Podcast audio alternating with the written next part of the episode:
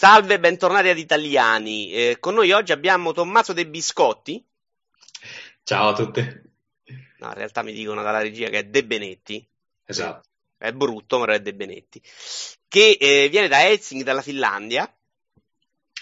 Sì, uh, in realtà vengo dall'Italia, però abito a Helsinki. Sì. Eh, ce ne vergogniamo un po' tutti, in realtà. Eh, viene dall'Italia quella fascista, se, come molti sapranno, in realtà è molto conosciuto Tommaso De Benetti, eh, siamo stati conduttori insieme di Rincast, abbiamo fatto Babel, abbiamo fatto un sacco di cose insieme. Eh, io direi ti comincio a fare le domande, perché tu in realtà sei passato nella fase... No, diciamo come sei arrivato, intanto la tua formazione come sei arrivato in Finlandia? Perché io ricordo dei Natali tristissimi con te a mangiare molliche di pane da solo a Natale su un tavolo di cucina. Ricordo questa immagine bruttissima da, da ring. Sì, allora io proprio oggi mi sono lamentato con te sul, sul, fatto che Italiani dovrebbe essere più lungo perché di cose da raccontare ce ne sono eh, parecchie. Cercherò di essere più sintetico possibile. Ah, uh... Vai lungo e poi ti richiamiamo la seconda volta. Siamo... Ah sì, mi, mi, vuoi così bene da volere una seconda puntata? Io ti voglio bene ma ti devo sempre colpire con un cazzottone forte sui denti. Va bene, allora, um, partendo proprio dall'inizio, inizissimo, è andata così. Um, un anno, non mi ricordo bene che anno fosse, credo uh, deve essere stato circa il 2000, eh, con un amico avevamo deciso di fare un viaggio in Nord Europa, però eravamo nella situazione in cui credo si trovino buona parte degli italiani dove eh, praticamente il Nord Europa um, è il posto dove semplicemente c'è ghiaccio perenne e orsi polari, quindi non c'è molta questa Um, insomma, non si sanno molto bene le differenze fra Svezia, Finlandia, Norvegia, eccetera. Sì, sì, anche io la considero tutta una grossa pala di neve, fondamentalmente. Esatto, ogni, ogni tanto su internet trovi tipo le mappe, eh, tipo la mappa d'Europa a seconda degli italiani, eccetera. Di solito la parte nord europea c'è scritto ghiaccio, semplicemente, oppure bionde. Esatto. Eh, allora, il modo in cui noi abbiamo scelto la Finlandia eh, è stato che io avevo un amico di Roma, eh, un amico, era un conoscente, che insomma ci siamo, ci siamo, visti una volta a Roma, non eri tu purtroppo, um, no, e, lui aveva, e, lui aveva, una, una, ragazza finlandese. Allora io avevamo già questa idea del viaggio con il mio amico, sono tornato a casa e gli faccio, sai cosa, siccome non, non sappiamo esattamente dove andare, io ho questo punto di riferimento, questa ragazza finlandese che era veramente una bella figa, e gli ho detto, secondo me dovremmo andare là perché promette bene. Quindi abbiamo, cioè, abbiamo scelto proprio così. Quindi ti sei mosso inseguendo la cultura, mi pare di capire. La cultura, esatto, esatto. esatto. E quello che abbiamo fatto è abbiamo prenotato per un paio di settimane, anzi no, non abbiamo prenotato, abbiamo prenotato i primi due giorni e poi l'idea era quella di farsi un viaggio on the road um, lungo tutta la, la Finlandia, tutta la costa ehm, Come dici, già, già, già, mi stupisco che ci sia una strada in, Fil- in Finlandia. Io. No, in realtà guidare in Finlandia è molto, è molto, bello perché sono tutte strade molto larghe, tutte dritte. Immaginati un po' tipo le, le, strade americane nel mezzo del deserto. Una volta che sei uscito dalla città è così, solo che sei in mezzo alla foresta invece che, che nel deserto. Quindi è tutta dritta. Eh, ecco, l'unica cosa è che c'hanno dei, dei limiti di velocità che rispettano tutti. Quindi se c'è quello davanti che deve fare i 90, ti fai 1000 km di foresta a 90, che è una roba veramente insopportabile. Eh, però fanno le multe a, a seconda del, dei tuoi introiti e quindi eh, insomma ehm, quello è il motivo per cui ci, eh, scalano a seconda della, della, tua dichiarazione dei redditi. Se tu sei ricchissimo paghi molto di più le multe eh, autostradali rispetto a uno che non può pagarle. Di un pezzente paga anche poco le multe cioè le paghe in proporzione, ti, da, ti, so, ti, ti, chiedono il 10% dello stipendio, solo che se sei un pezzente paghi 200 Beh, euro. Certo. Se sei il presidente di Rovio, se paghi. pagamento senz'altro, tra l'altro.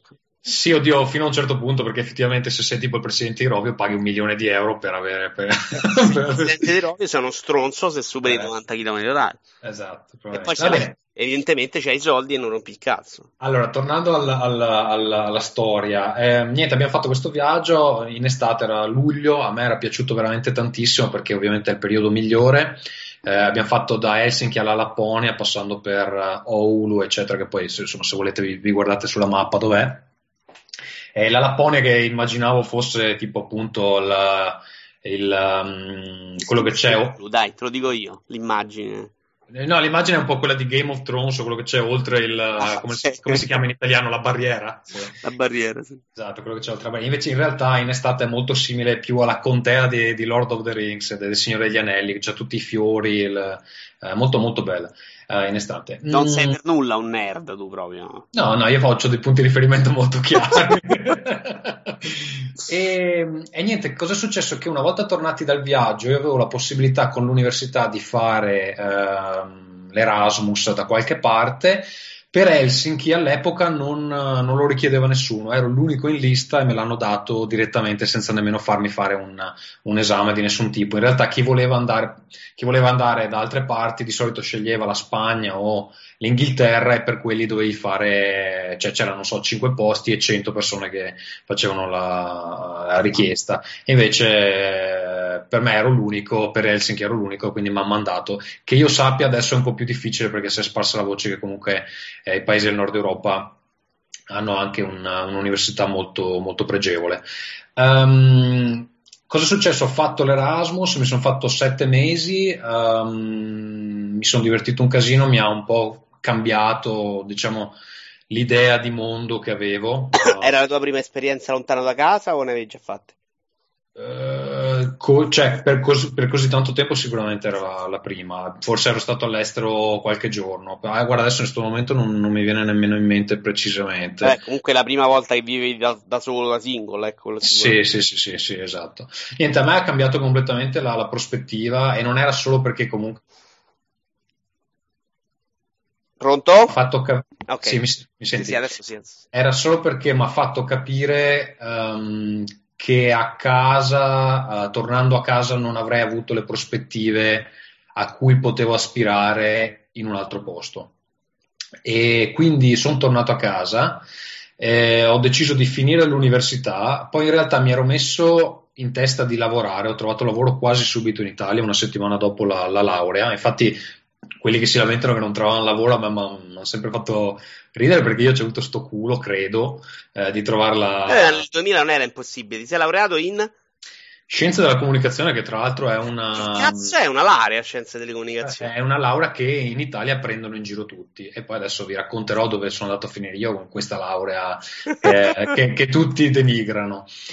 Ehm, ho fatto allora, ho finito l'università, ho lavorato un anno perché non sapevo bene cosa volevo fare. Mi sono reso conto che odiavo uh, la, il posto dove ero finito a lavorare. Che era? Non lo dire? Era sì, era un, um, tipo un grande magazzino specializzato in elettro- elettrodomestici nel, nel Trevigiano e lo odiavo perché um, vabbè, facevo lavoro d'ufficio, in realtà avevo dei colleghi, anche quelli che lavoravano proprio con me, erano anche simpatici e ci lavoravo bene. Però avevamo un capo che um, ovviamente non, non, sapeva fare il suo lavoro, era molto, molto padrone, ecco, diciamo, proprio ti trattava come, come un padrone. In più c'aveva un figlio completamente degenere che sarebbe stato l'erede, che credo sia adesso l'erede dell'impero in più c'erano delle dinamiche abbastanza strane, c'era gente che, cioè io mi trovavo, adesso vabbè, spero che non mi senta mai perché sennò sono ancora passabile di denuncia, ma ehm, per anni ho tenuto delle carte per scagionarmi, ma vabbè. Eh, c'era, c'era, una dinamica dove una persona molto in vista nel, insomma, nell'ambito lavorativo rubava nel negozio, però siccome era un parente del capo e non poteva, cioè non c'era modo di smascherarlo alla luce del sole, venivano fatti dei ritocchi che poi toccava fare a me nell'inventario per far tornare i conti. A me sta cosa non mi è mai andata giù.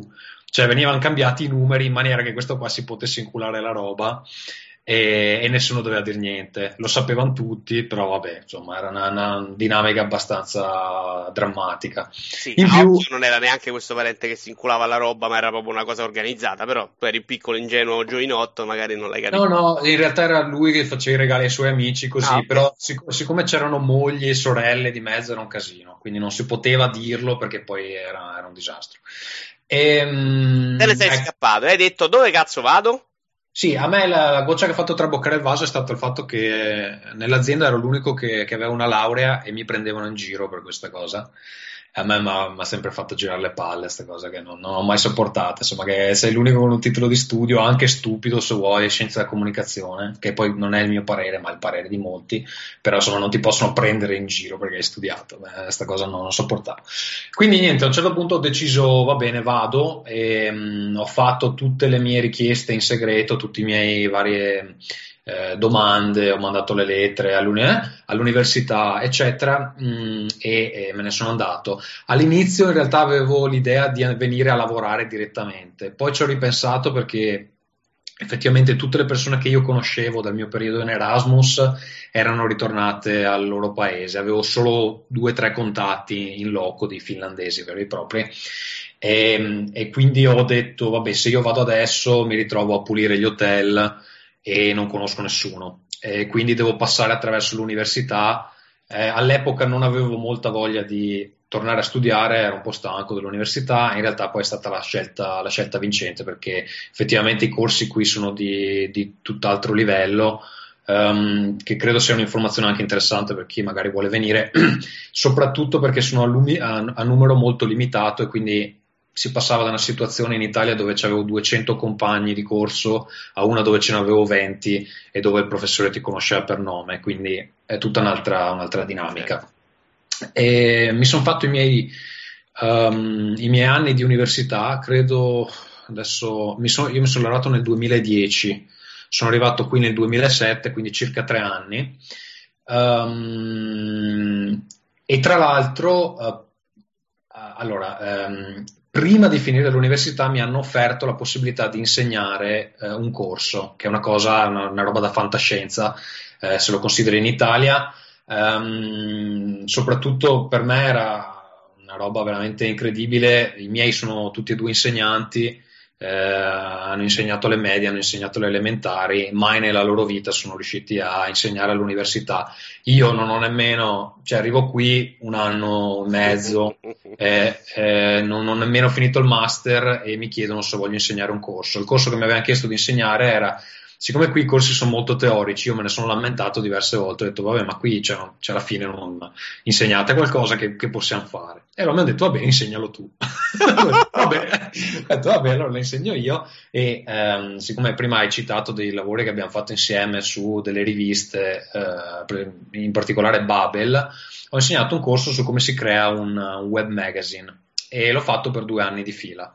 È stata un'esperienza molto bella. Um, che però mi hanno proposto di continuare, ma poi ho, altre aspirazioni, quindi ho, sono passato oltre. Però ecco, posso dire che è una roba che non mi avrebbero mai e poi mai offerto in Italia, ma so che ci sono insomma Quanti schiavi. Però anche economicamente, così diamo anche un'idea. Quanto mi pagavano? Mi pagavano più o meno per capire se era una cosa che ci si poteva vivere o se era una cosa sì, per sì, fare esperienza. Uh, ma erano dei corsi che duravano, non so, tipo tre mesi, era una roba part time.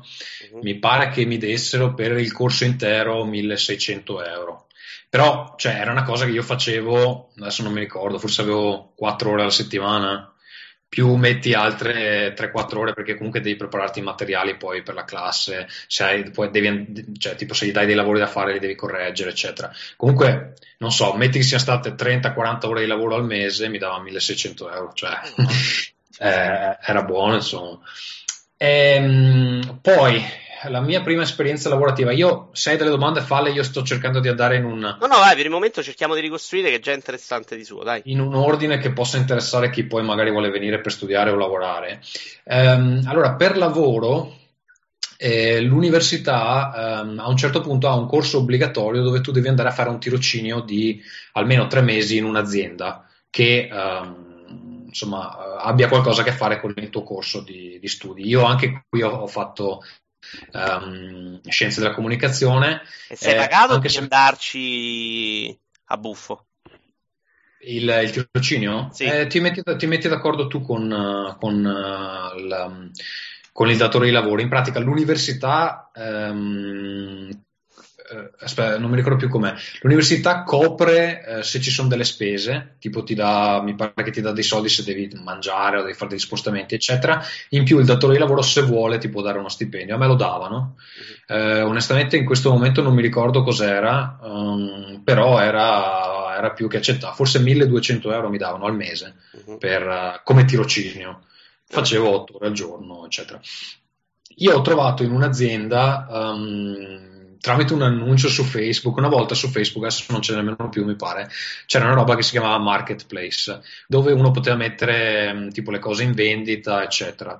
Una sezione di questo Marketplace um, era relativo ai lavori e lì avevo trovato un, un annuncio, l'ho mandato, era per un'azienda che faceva um, design grafico e loro mi hanno detto guarda a noi non serve però siamo, lavoriamo nello stesso ufficio di un'altra compagnia che ha bisogno e io sono andato, questa compagnia si chiamava Lots, non esiste più adesso, ed era una compagnia che in Italia credo ne esistano due, tre, eh, so che una è in Veneto, addirittura in, nella provincia di Treviso, e eh, sono degli incubatori tecnologici, cioè ehm, se uno è una startup e non sa esattamente come fare per ritro- trovare i fondi, eh, per far conoscere il proprio prodotto, per preparare il materiale del marketing, eccetera, si affida a eh, un'azienda esterna che in pratica gli fa consulenza su tutte queste questioni. L'azienda per cui sono andato a lavorare io faceva questa cosa qua. E in teoria aveva un portfolio di clienti che si selezionava e gli aiutava a uh, sviluppare il loro, loro business. Con loro poi in realtà mi hanno tenuto, dopo il tirocinio, mi hanno tenuto, sono andato avanti per uh, diverso tempo e successivamente sono passato a un'altra azienda dello stesso gruppo di imprenditori. Eh, ne avevano un'altra e mi hanno spostato su, su, quell'altra perché a un certo punto questa iniziale hanno smesso di, uh, di lavorarci perché evidentemente non funzionava come volevano. Nel, il mio secondo lavoro è stato uh, in un'azienda che fa crowdfunding anzi aspetta, scusa, crowdsourcing. Uh, sono, tu, sono, tutti lavori difficili da descrivere perché devo dire la verità, Helsinki è un posto eh, ricchissimo di um, eh, aziende eh, di stampo tecnologico, c'è una forte cultura ingegneristica e secondo me se uno è un ingegnere e parla proprio il minimo sindacale di inglese, qui può trovare molto facilmente. Eh, è più difficile in altri ambiti, io ho la fortuna che appunto il mio lavoro adesso uh, è in inglese, purtroppo la, la lingua è una barriera molto, ehm, molto alta. Ehm, eh, però diciamo se uno sa un po' programmare, se uno sa qualcosa di ingegneria, cioè anche ci sono aziende che fanno robotica, roba del genere, ehm, anche se non parlate una parola non gliene frega un cazzo, se siete bravi vi, vi, possono, vi possono, assumere. Mm. Eh, ok, quindi allora la seconda compagnia si occupava di eh, crowdsourcing, eh, spiegato brevemente quello che facevano era che eh, riuscivano a prendere un testo scritto a mano, immaginati, non so, gli archivi eh, anagrafici dal 1700 in avanti, ok? Riuscivano a prendere questo archivio, spezzare, spezzare questo, un foglio con tutto, tutto scritto a mano, spezzare in um, numerosi rettangolini, ognuno contenente una parola. Questi rettangolini venivano spediti a dei lavoratori remoti che Uh, leggevano la parola che, che, c'era appunto scritta su questo, su questo rettangolino e la scrivevano uh, col computer, in pratica digitalizzavano il documento, poi rimettevano tutto insieme e uh, insomma se tu hai mille lavoratori distribuiti in un secondo ti possono digitalizzare un documento che è scritto a mano. Non so se è chiaro, però l'idea era questa. Vagamente, insomma. Okay. E perché non dare un pezzo di documento ciascuno? La domanda più stupida del mondo.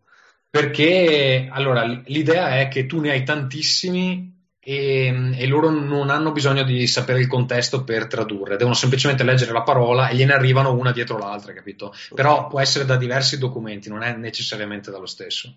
E funziona eh, meglio che dare la traduzione Funziona meglio perché lo, lo, fai molto più velocemente.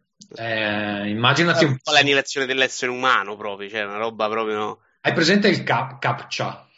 Quello che ti fanno scrivere su alcuni siti prima di postare i commenti, eccetera. Sì. Più o meno l'idea è quella. E te ne arrivano in continuazione. Ovviamente i mercati a cui è rivolto questo tipo di lavoro non è quello dove la gente ha studiato 40 anni, è un mercato dove comunque la gente sa più o meno leggere e ha un computer eh, comunque eh, dove, dove il lavoro del singolo task uh, è molto molto okay, basso. Ok, quindi per la traduzione costa soldi, invece lo mandi ai cinesi del cazzo che sanno tre parole di inglese, fanno traduzione veloce e quindi lo paghi zero. Sì, ecco. in realtà non gli serve nemmeno sapere l'inglese perché devono solo saper uh, tradurre le lettere nella tastiera, quindi era, era per manovalanza a basso costo esatto. che insomma ti digitalizzavi i documenti molto velocemente. Um, cosa è successo? Allora, questa compagnia nel 2000 e 2012 da un giorno all'altro insomma c'è, c'è stato un, un, affare che si è protratto per un sacco di tempo, un accordo che avrebbe dovuto esserci, eh, si è protratto per un sacco di tempo, uh, purtroppo non è andato in porto come ehm, si aspettavano, hanno messo tutti uh, in, uh, non so se c'è un equivalente in italiano, si chiama Loumatus qui, in pratica ti mettono in vacanza forzata, eh, non, non retribuita. Tu sei ancora un impiegato, però uh, non ti danno soldi. Se torna al lavoro ti richiamano. Io ho fatto un periodo così per uh, circa tre mesi, dopodiché mi sono reso conto che non, uh, non, sarebbe cambiata la situazione. Adesso l'azienda esiste ancora, però comunque si è molto ridimata e quindi ho iniziato a fare altri piani. fortunatamente nel frattempo, non sono mai stato full time, sono stato sempre part time, ho avuto la fortuna fortunata idea di aprirmi una partita IVA e um, di fare uh, copywriting uh, per clienti miei uh, nel frattempo. Quindi anche... Copywriting? sarebbe? Copy, copywriting Um, aspetta, um, fammi finire il, il discorso.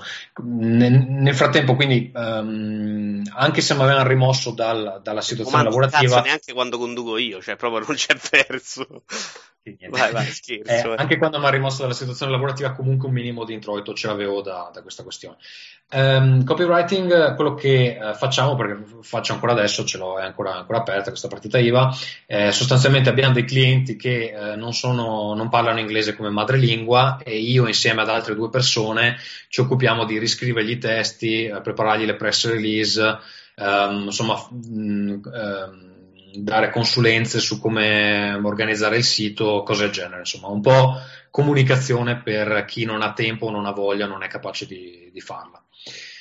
Um, allora, c'è da dire che mh, se io fossi stato un finlandese sarebbe stato molto più facile per me ottenere dei sussidi statali, perché eh, sta cosa che, di cui si parla spesso anche in Italia, il sussidio di, adesso non so come lo chiamino, il reddito di cittadinanza. Ecco, sta cosa qua eh, in Italia è distorta, non è quella che dice Grillo, è una cazzata fondamentalmente, ve lo dico così. Ah, eh. Prego non mi insultare grillini in questi giorni, che già, già ho i miei problemi. In grande, in grande, amicizia.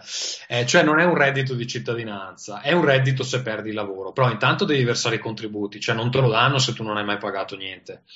E, um, in più è in percentuale al tuo... Um, tuo stipendio ed è molto alta, è tipo l'80%, però per un periodo limitato. Durante quel periodo l'ufficio di collocamento ti manda delle offerte di lavoro dove tu comunque devi andare ai colloqui, se non vai te lo tolgono. Adesso non so benissimo i dettagli perché io appunto non, non ne posso usufruire e non ne posso usufruire per un motivo molto, uh, anzi per due motivi.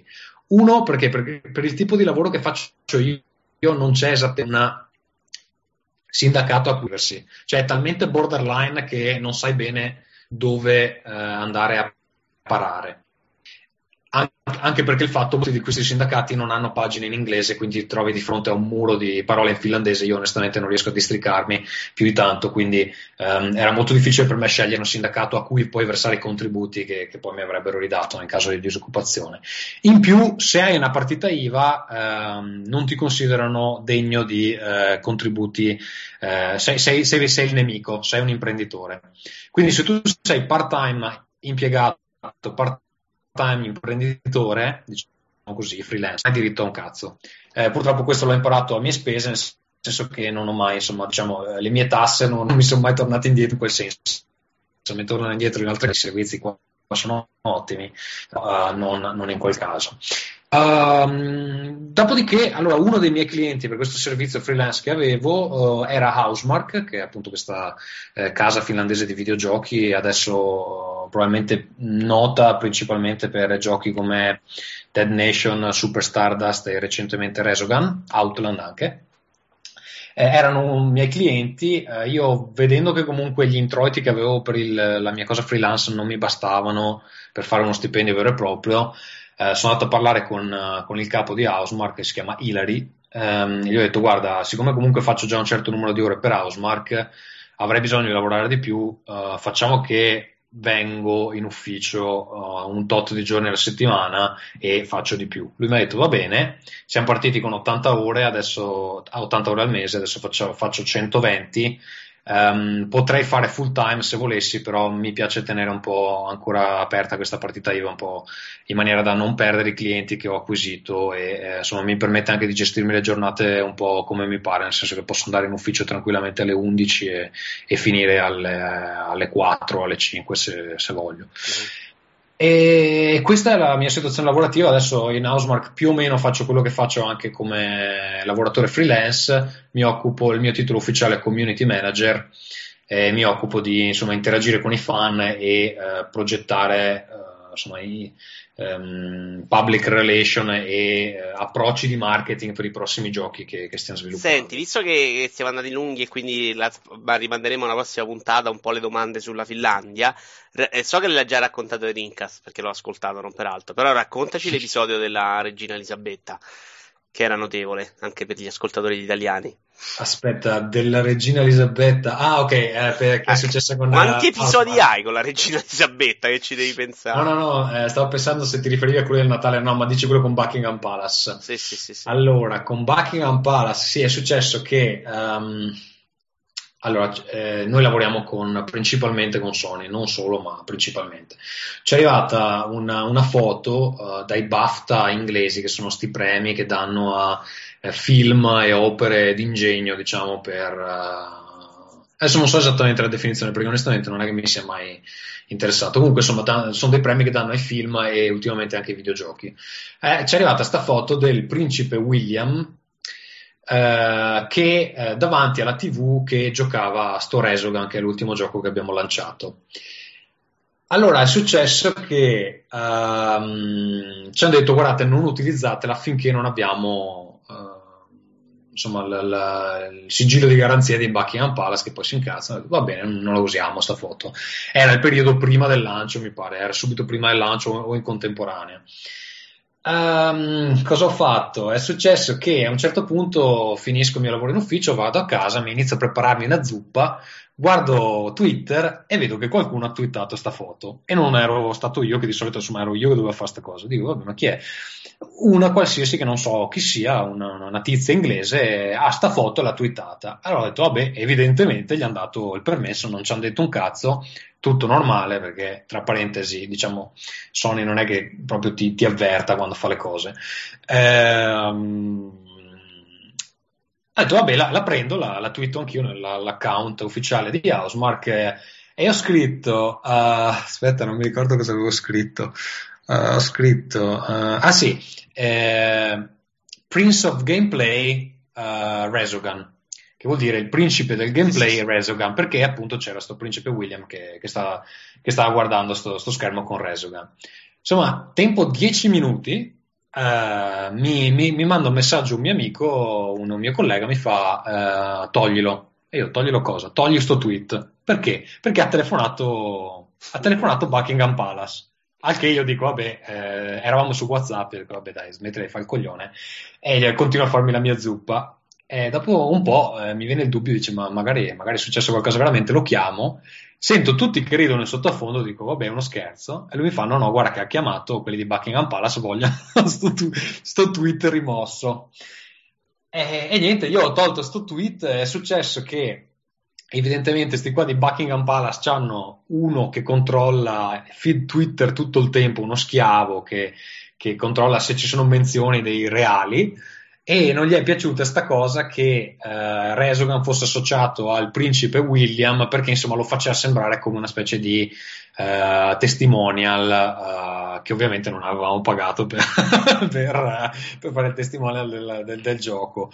E niente effettivamente eh, veramente tipo i servizi segreti devono averli chiamati in dieci minuti mi hanno fatto tirare giù tutto sì, e poi mi, poi mi sono limitato solo a, a fare retweet delle, delle cose che altre persone no. Però ovviamente in 10 minuti una foto così era già stata condivisa, non so, adesso 50 volte. Quindi cioè, alla fine abbiamo tolto il nostro, ma era già in giro amen. Eh, questi sono gli azzardi del, del, lavoro. Effettivamente ogni tanto mi lasciano nei casini e mi chiamano da, da Sony, ma che cazzo è scritto, eccetera. Eh, niente, siamo già troppo lunghi. Siamo lunghi, sì, io direi che rimandiamo poi alla prossima tutte le altre questioni, insomma, abbiamo fatto un po' la tua trafila e poi la prossima volta parleremo un po' di, di questioni burocratiche, di... Sì, eh, come si, si, trova un lavoro, magari anche questa questione della lingua, perché ci sono i corsi per eh, chi... Però lo, lo, decido io, però, porca mm. miseria. Allora, e allora? No, non so, sto pensando a, varie, l'educazione, la... ma infatti, tutto salute, questo tipo di cose, esatto. Eccetera. Va Io bene. ti ringrazio, ci risentiamo allora ovviamente, eh, ricordo videoiovara.com dove tra l'altro potrebbe scrivere anche Tommaso De, Be- De Beruletti qua ma non scrive mai. Eh, sono, sono, un uomo impegnato, Vito. Devo anche ricordargli di pubblicizzare Rincast al cretino qui. Sì, ma, non, ma solo perché non mi ricordo. Eh, eh, vabbè, ti ringraziamolo Tommaso De Bisutti. Eh, ricordiamo allora videoiora.com, la mail videoiora-gmail.com per chi vuole partecipare o chi vuole fare domande agli ospiti che ci sono stati eh, in modo che possiamo fargli le domande, insomma, niente di più facile. Grazie Tommaso, ciao a tutti. Ciao.